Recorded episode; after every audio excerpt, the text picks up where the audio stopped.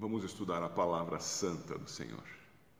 Por favor, abra sua Bíblia no livro de Provérbios, no capítulo 3.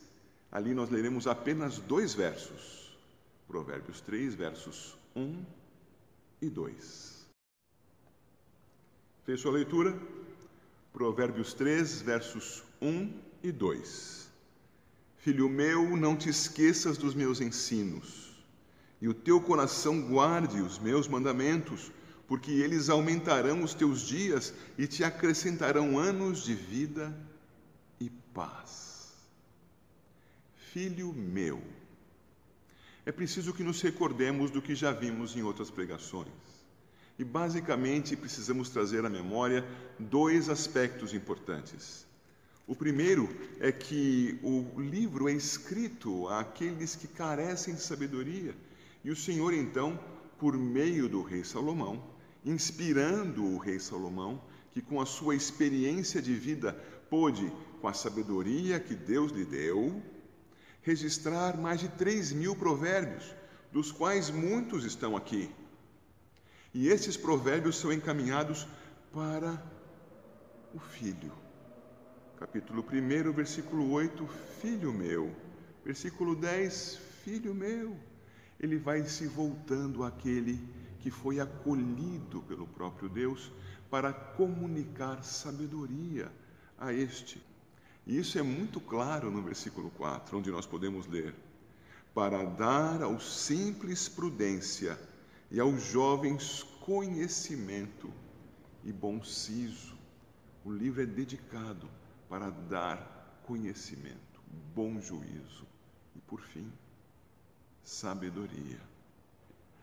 A segunda coisa que temos que nos lembrar é que, conforme vimos na nossa última pregação, é que é um caminho para que o Senhor abençoe aqueles a quem fez retos, para que tenham o desenvolvimento, o crescimento da sua sabedoria. E nós vemos nesse texto que há quatro passos, quatro etapas nesse movimento, desde a salvação coisa que o Senhor faz por nós, concedendo-nos o temor do Senhor, que é o princípio do saber, e a partir daí então, ele vai nos concedendo esses quatro aspectos que estão aí na tela, como você pode ver, e que eu repito para você: a valorização da sabedoria. Aquele que valoriza a sabedoria a busca como coisa muito preciosa, a deseja como algo muito precioso. E nesse desejo, atenta para a comunicação da sabedoria, vai atentar para a palavra de Deus, vai atentar para aqueles que pregam a palavra de Deus e, conforme o próprio escrutínio da palavra, vão examinar aquilo que os pregadores dizem, para verificar se é fiel a palavra anunciada com a boca à palavra registrada por inspiração divina. E por fim, após valorizar, após desejar, após então atentar para o ensino, guardar. Essas quatro ações são essenciais para que você, cristão, cresça em sabedoria e aprenda a aplicar o conhecimento, o entendimento, a sabedoria de Deus. Agora que nós recordamos esses dois ensinamentos tão importantes, a razão de ser do livro de Provérbios, ensinar pelo poder do Senhor, através do seu servo inspirado, a pessoa que crê no Senhor Deus a ser sábia. E um caminho para isto, a valorização da sabedoria, o desejo por ela, e então a atenção quando do seu ensino, a atenção à Escritura, e depois a guarda da palavra, no seu coração, escondi a tua palavra no meu coração para não pecar contra ti. Uma vez tendo visto estas coisas, nós vamos agora pensar no que esse texto do capítulo 3, versos 1 e 2 nos ensina. E esse texto que vai falar sobre o não esquecer, sobre o guardar, sobre o viver, tudo fundado no crer no Deus verdadeiro, nos traz à mente a ideia de irmos para além da rotina. E por que precisamos ir além da rotina? Porque nós, como cristãos, temos uma necessidade diante de Deus, e além da necessidade, uma capacidade concedida por Deus para desejarmos mais do que simplesmente vivermos certos ritos, certas práticas, certas situações habituais nas quais nos colocamos sem pensar no que está acontecendo e sem entender a partir do nosso coração, iluminado pelo próprio Deus, a respeito daquilo que deve ser vivido. Nós temos que ir para além da rotina. E ir para além da rotina, 3A na nossa projeção, temos que ir além da obediência com hora marcada.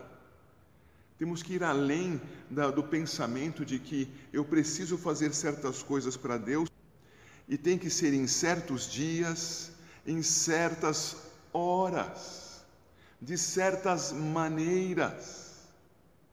As Escrituras trazem para nós a vontade do Senhor, mas também nos mostram nessa vontade a libertação que nós recebemos da parte de Deus pela mediação do Senhor Jesus Cristo do peso da rotina.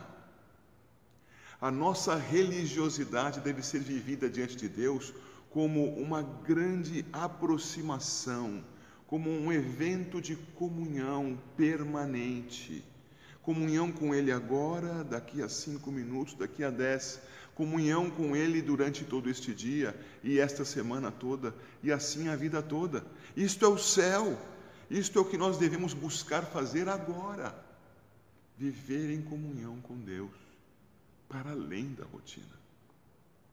Conhecer, guardar e viver os preceitos de Deus como algo que o honra, e certamente sendo assim, é prazeroso para mim e para você que crê. Dessa maneira, a obediência, indo além da rotina, não nos será pesada, ela será um desfrute, ela será, será uma alegria. Nós poderemos nos aproximar de Deus e permanecer com Ele, afinal de contas, é este o significado da paz do Senhor. A paz do Senhor Jesus quer dizer que nós podemos estar com Deus em comunhão, na Sua presença, sem sermos fulminados. Não há mais guerra entre o Senhor e nós. Por quê? Porque Cristo Jesus tirou o motivo da guerra, os nossos pecados, tirou a consequência da guerra, a nossa morte por causa da ira de Deus, promovida pelos nossos pecados. O Senhor Jesus fez a paz. Por isso nós podemos viver diante de Deus e ter alegria nesta vida. Não obrigações com hora marcada, não obrigações pesadas não obrigações irracionais, entendendo aquilo que o Senhor determinou que fizéssemos, entendendo mais das razões da sua determinação, entendendo a vontade de Deus e a sua fundamentação. Vivermos observando a realidade, discernindo a realidade, isso é sabedoria não mais irracionalmente, mas com razão. Isso não quer dizer com técnica, obrigatoriamente.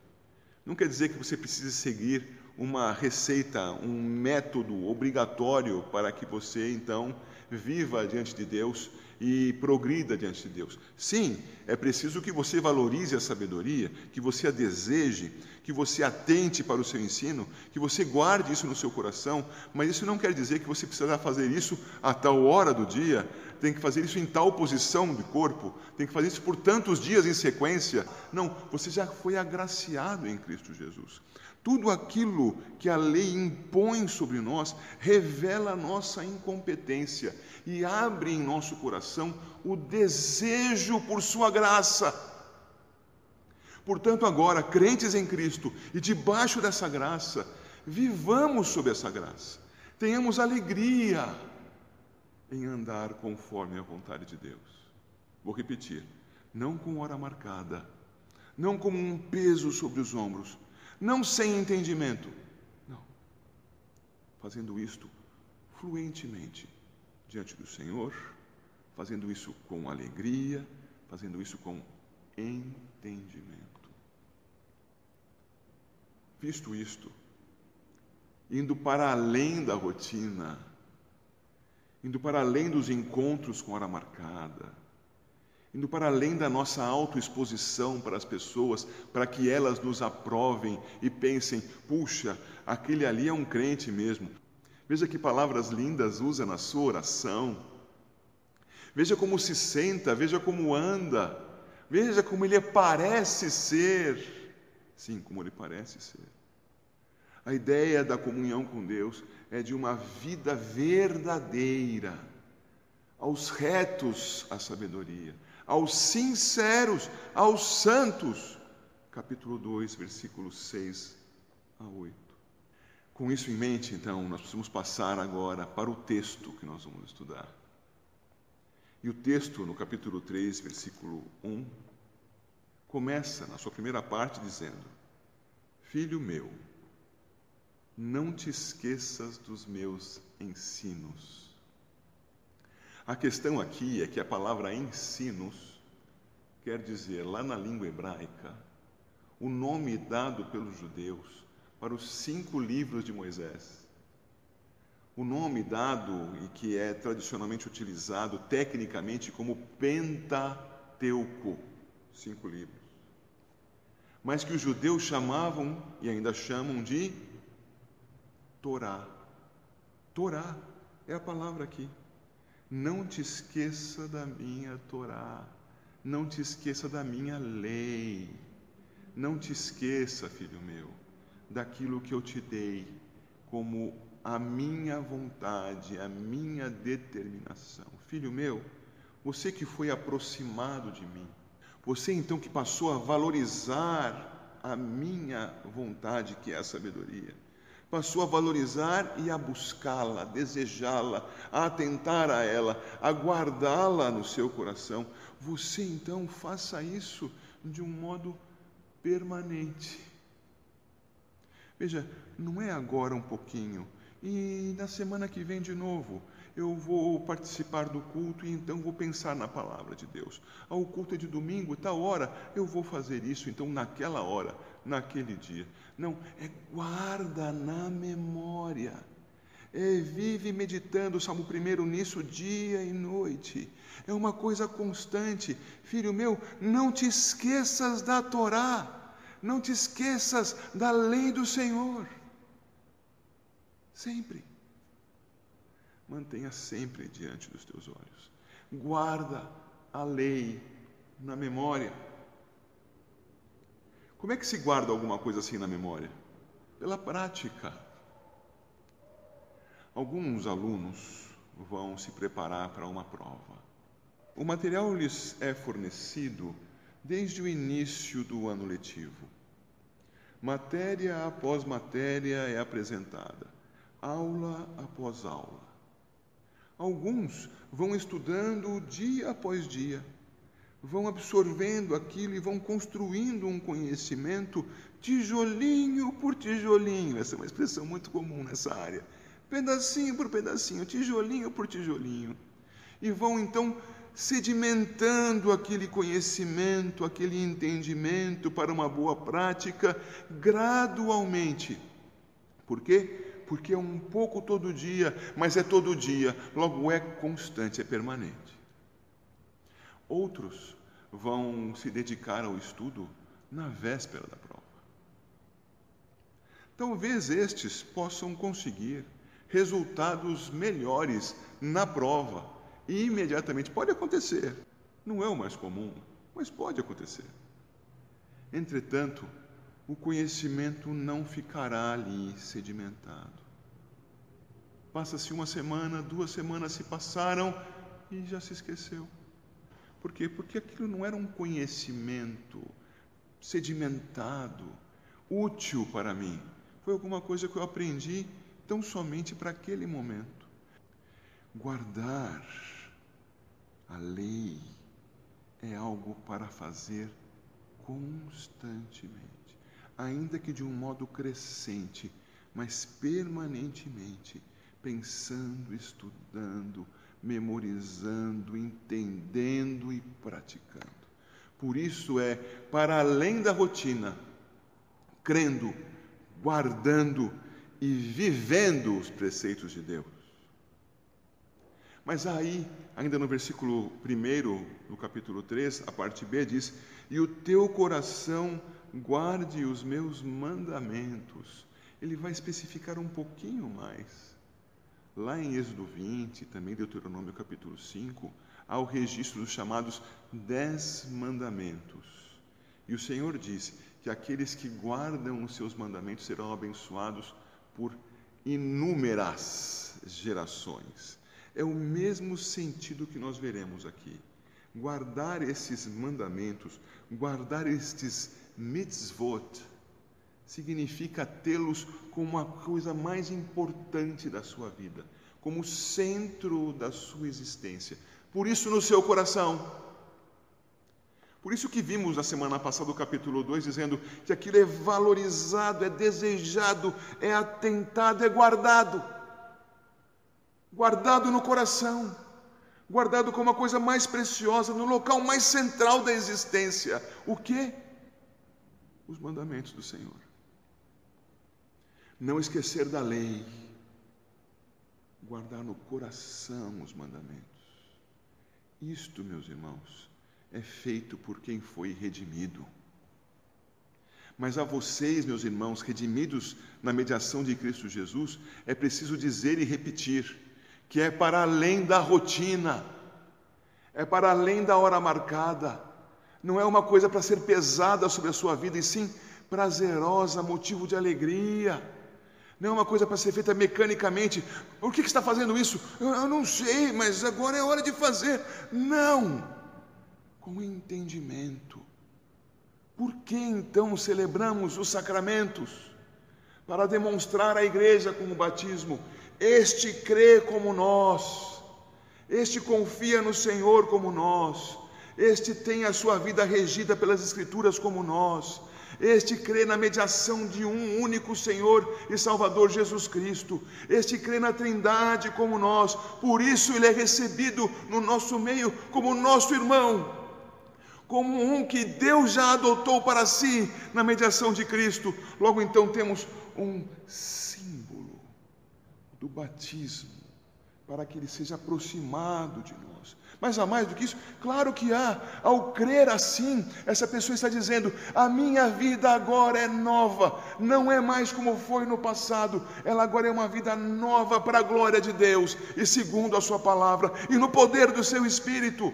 Logo, o sacramento do batismo tem sentido e entendido, ele é mais significativo, não é?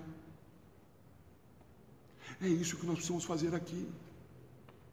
A mesma coisa se aplica à ceia do Senhor. A mesma coisa se aplica, agora não a sacramento, mas à prática da oração, da comunhão com Deus, da intercessão pelos outros, pelo sacerdócio universal dos crentes. A mesma coisa se aplica quanto ao reunir-se à igreja e exercer comunhão, em sermos amigos, realmente familiares uns dos outros, sobre o mesmo Pai, e para a glória do Seu nome testemunharmos dele por onde quer que formos, a começar do entre nós. É a partir do entendimento que vamos saber o que significa dizimar. Porque dizimar não é pagar uma conta mensal na igreja, e sim demonstrar: eu sou todo de Deus. Tudo que eu tenho é dele, eu existo por causa dele, eu fui redimido, merecendo estar morto e indicado, punido eternamente no inferno, mas ele me redimiu, e sendo todo dele, ele requer que eu demonstre isso com o meu coração grato, com o dízimo. O dízimo é uma demonstração de gratidão. O dízimo é demonstração de confiança. Senhor, será que o que eu tenho vai dar para este mês? Mas se o Senhor mandou eu mostrar minha gratidão e eu sou grato, eu vou mostrar a minha gratidão. E eu sei que o Senhor é suficiente para organizar a minha vida, porque não vou sair rasgando dinheiro nem jogando pela janela, para organizar a minha vida e assim dizimando, honrando o seu nome com o dízimo, honrar o seu nome com todas as demais coisas da minha vida. Percebe? Não te esqueças da lei, guarda os mandamentos no coração, isto é, tenha isto como a coisa mais preciosa, mais valiosa da tua vida. É assim que eu honro a Deus? É, então é assim que eu quero viver para a glória do seu nome, e nisso eu me alegro, e nisso eu tenho grande prazer. Agora perceba, vivendo assim, você será preservado. Deixe-me dizer de novo e ampliando o conceito. Vivendo assim, você já estará desfrutando da vida que Ele lhe deu. Desfrutando da vida eterna desde já. E desfrutando de uma vida que, sendo eterna, é para frente e além, como diria algum super-herói. É no Senhor sem limites por causa da sua graça. Sendo assim, veja o verso 2: Porque eles, os mandamentos, aumentarão os teus dias e te acrescentarão anos de vida paz. Viver diante de Deus, segundo a sua vontade, para a sua glória, é coisa que só acontece com cristão só acontece com redimido, só com os retos, com os sinceros, com os santos, com aqueles que foram buscados por Cristo da morte para a vida, trazidos para uma nova condição, para a situação de paz com Deus. Olha lá, vida de paz é dita aqui no versículo 2. E nessa condição de vida verdadeira, eles viverão, vou dizer diferente, nós viveremos de um modo amplo diante do Senhor. Não conforme os nossos próprios desejos, porque se nós o fizermos, nós vamos ofender a Deus. Mas submissos a Deus, segundo a Torá, segundo as mitzvot, segundo a lei, segundo os seus mandamentos, segundo os seus preceitos, viveremos e seremos felizes. Veja, não na rotina não com hora marcada, não como um peso nas costas, não sem entendimento, mas viveremos felizes para a glória do Senhor, com sabedoria que vem do alto, segundo a Sua palavra e o poder do Seu Espírito, que habita em cada um dos redimidos em Cristo Jesus. Que Deus te abençoe assim e que você viva para além da rotina que você conheça, guarde e viva os preceitos de Deus. E faça isso rejubilante, sabendo que o honra, sabendo que isso te dará mais e mais consciência e desfrute da vida que só em Cristo Jesus há. Deus abençoe a paz do Senhor Jesus.